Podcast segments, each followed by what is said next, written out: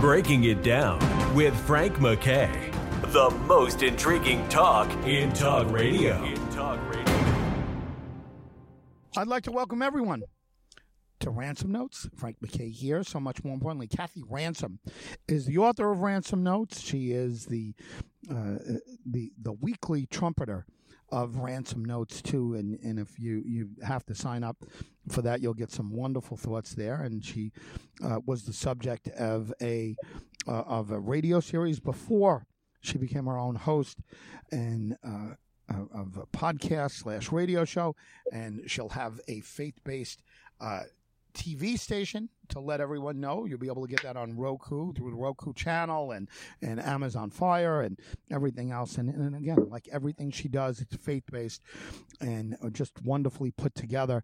Uh, right now, let me, without further ado, bring in Kathy Ransom. Kathy, how are you? I'm just fine. It's uh, a, a nice day out. It's July. It should be burning hot, but it's really rather comfortable. So, for an Illinoisan, I have really no great com- complaints.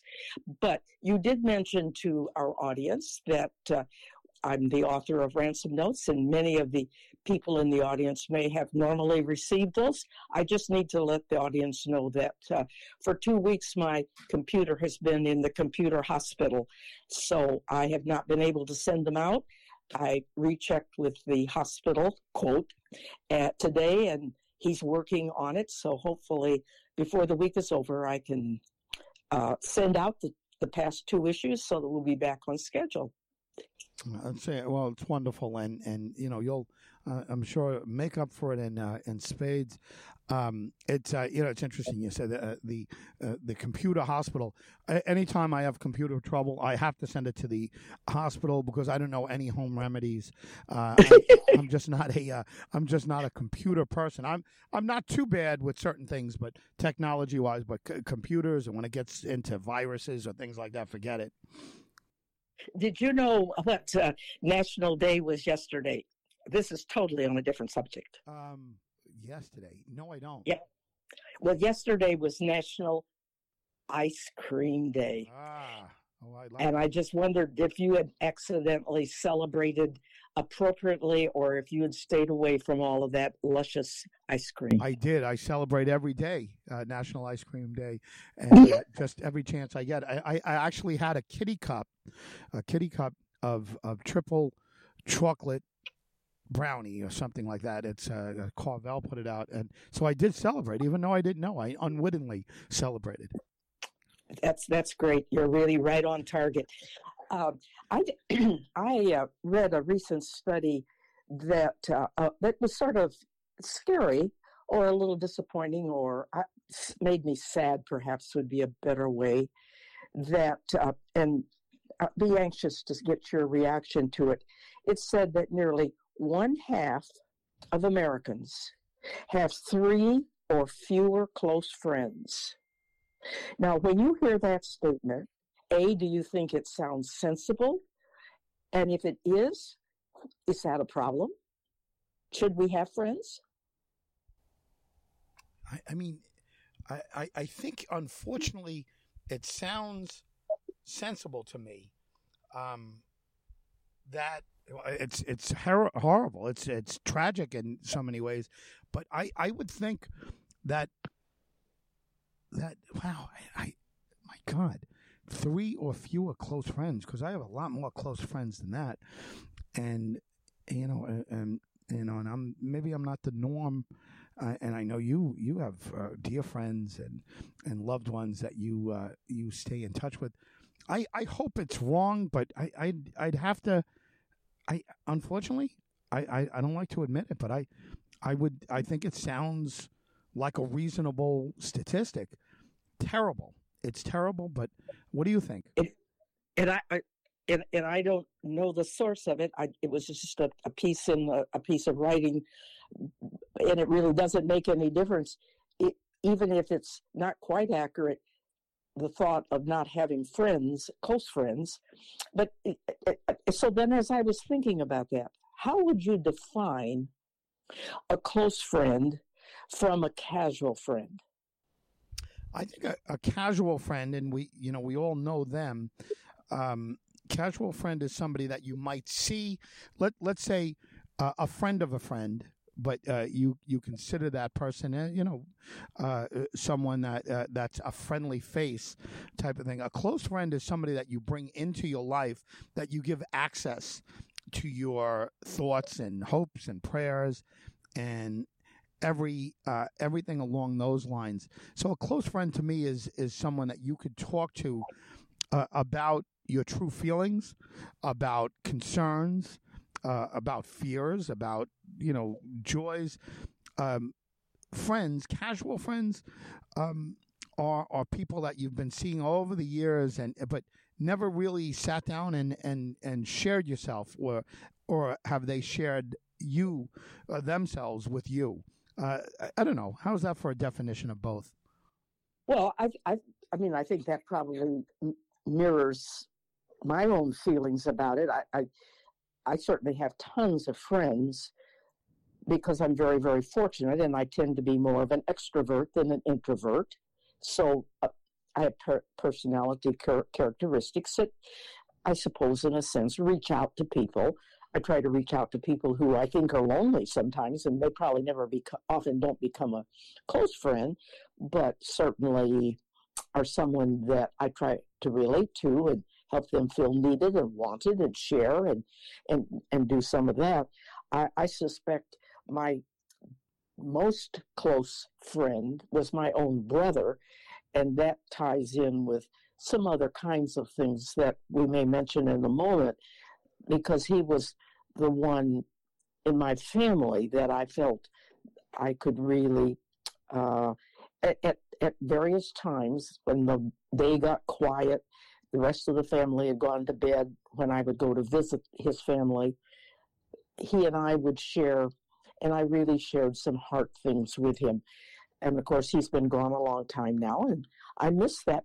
I miss him, period, but I, I miss that opportunity because he was a Christian. He also understood some of things that some friends don't, perhaps aren't quite as associated or connected with the Lord, and that's that's okay. But it made it easier for me to talk about some real heart issues that I had. I don't know. Do you think people get lonely, or is that just a figment of our imagination? No, I think people get lonely. I, I think people that uh, aren't even alone could get lonely, and it depends on on them. And again, I don't want to you know, point the finger at at the uh, uh, at, at, those who are um, suffering from this. But in many ways, uh, sometimes we isolate ourselves uh, by not sharing our feelings with um, with people. We we choose to do that. Again, I, I, by no means I, I don't want to be taken uh, taken the wrong way here, but some people choose uh, choose to be alone, and even if they're not alone, they choose to be lonely by their actions. Now, there are some people that doesn't mean that you know they should be ignored. Oh, you know that person took that upon themselves. I'm not saying that at all, um, but we. And, and I'm I'm big in Kathy in, in saying uh, that I take full responsibility for everything every setback that I've ever had, and uh, and I mean it. I mean it sincerely. I want my children to feel that way, and they could be proactive. Um, if you are uh, if, if, you truly don't want to be alone, I think there are ways of doing it, and I think by by worshiping publicly, uh, was a better chance of you being embraced by others. Um, but I I do think that we we have some power not to be alone. If you're sick and uh, and and you can't get out to worship, then eh, obviously there's a much uh, more difficult. Um, uh, uh, task ahead of you, but I do believe I, I do believe that uh, that uh, that we can go out and make friends. We can go out and make contacts and be part of things if we truly want to be. I think, though, you've used a word that is essential. Sometimes we have to step out and try to be a little less introvert, uh, a little aggressive, not not aggressive in a mean, ornery, sensible way, but sometimes we have to be the person who goes up to the stranger and says, as I often do at church, I don't believe I've seen you before. Perhaps I've forgotten. Uh, I'm Kathy. Uh, I, I sort of extend a hand of friendship. Do they become a close friend? Most of them not, but at least we start a door opening for people to be friendly. But I, I, I also think, Frank, that there's a, there's a balance in our life that we need to have friends. We need to have close friends in whom we can, can have conversations, but we also need periods of aloneness and time. And I was thinking about that. Jesus went into the garden when he'd had a long, stressful day. He went by himself into the garden to pray with his father. Uh, Paul, Saul, after he was converted on the road to Damascus uh, and acquired a new name, Paul, he had to go into isolation. He was blinded on the road. He had to go into isolation for a while before uh, the Lord approached him. Uh, I think that alone time was a time for him to think about his life. I don't know exactly what went on in his head. Obviously, I wasn't there. But I think the principle of the balance between needing friends. Jesus, on the other hand, certainly had the, the, the 12 were around him, but he had three of those, the inner circle, so to speak. I think of those as the close friends, the ones who he probably really shared his real heart with when he was troubled or had a concern or when things weren't going right. And we've been studying Proverbs in the class I teach on Sunday, and a couple of them just popped up as I was thinking about this idea of friendship. And, and I want to share two the first one is from Proverbs 18, chapter 18, the 24th verse. And there's an interesting word in here, Frank, that I hope you hear when I read it, because I want to just talk about it just a second. One who has unreliable friends soon comes to ruin. But there is a friend who sticks closer than a brother, and that's probably the phrase lots of us have heard. So, what's the what's sort of the interesting word in that proverb? Unreliable? Yeah. I, do we have unreliable friends?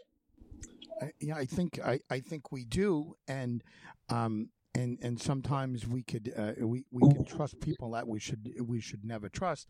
The uh, the, the truth of the matter is that we have a um, uh, you know we have a gauge uh, that that we can um, uh, judge, and judge is a seems like a terrible word, but that we could make a judgment of, of who we should allow access to, um, and and quite frankly, um, at cer- uh, at a certain point in life, I think we uh, we we should uh, we should be able to know who to trust and who not to trust, even though we get burnt sometimes. Um, but uh, yeah, I, I, mean there there are unreliable people that uh, are just not uh, not fit uh, to to give access to, and these are well, these are people we we have to keep an eye on. Well, certainly Solomon and his proverbs here, uh, and the writers of proverbs, because there were more than just Solomon, uh, obviously believes that he perhaps we need to be alert to these unreliable friends, and I think we see in television programs and so forth the, the, person that you think is a friend and then they turn your back on you and and and, and i realize those are extremes and most of us never have that kind of thing. But uh, we do know that we have even if we don't have a large circle of human friends there's always this one that we should remind people that there is a friend who sticks closer to a brother and that's the lord uh, so even if you're on an island and there's nobody else there to, to, to have a, a real heart to heart with, we should always remember that if you know of somebody who is lonely, maybe that's the way to get them to start. Hey, think about the Lord and, and start thinking of Him not just as a deity, but as a, in, which of course He is, but also think of Him as a, as from His person side, uh, His humanity side, that he is a friend that you can trust to the very end and you can tell him the bottom of your heart and your aches and your pains and i think we need to do it a couple of uh, some of our friends were on a, a trip recently up in alaska and all 10 of them got the virus and at different times. And I, we were visiting with one of them we saw in the grocery store last week, chatting about it a bit. And she said the five days that we were locked in one room, no key, they brought the food to us. We could not even go out and walk outside. We're so lonely. They had no one to talk with except each other, which, I mean, they, they love each other. That's not the problem. But, you know, you get sometimes like a little variety. And uh, so I, it wasn't the proper place, but I wanted to say, yeah, but there was one other person you could have talked to. You know, you could have talked to the Lord. But I think we sometimes forget that it can be a casual conversation with the Lord. It doesn't have to always be formal church chat prayers. And, and those, those formal ones are fine. Nothing wrong with them. But he's also a friend. And sometimes friends can get, you know, just a little more intimate and, and that's kind of thing. Well, it's been fun talking to you today, but I've got one last thing I want to talk, I want to share. I know I know you know me. This is from that little book I've quoted from a couple of times. Laughter never gets old. Yeah. Well, yeah, well, I found something. Uh, did you know I'm a senior citizen? Okay, so you're too young to be a senior citizen, but so I'm describing myself, so our listeners should not be offended. I'm talking when it says I'm, that's Kathy. I'm the life of the party, even if it lasts until 8.30 which is pretty true i'm usually interested in going home before i get to wherever i'm going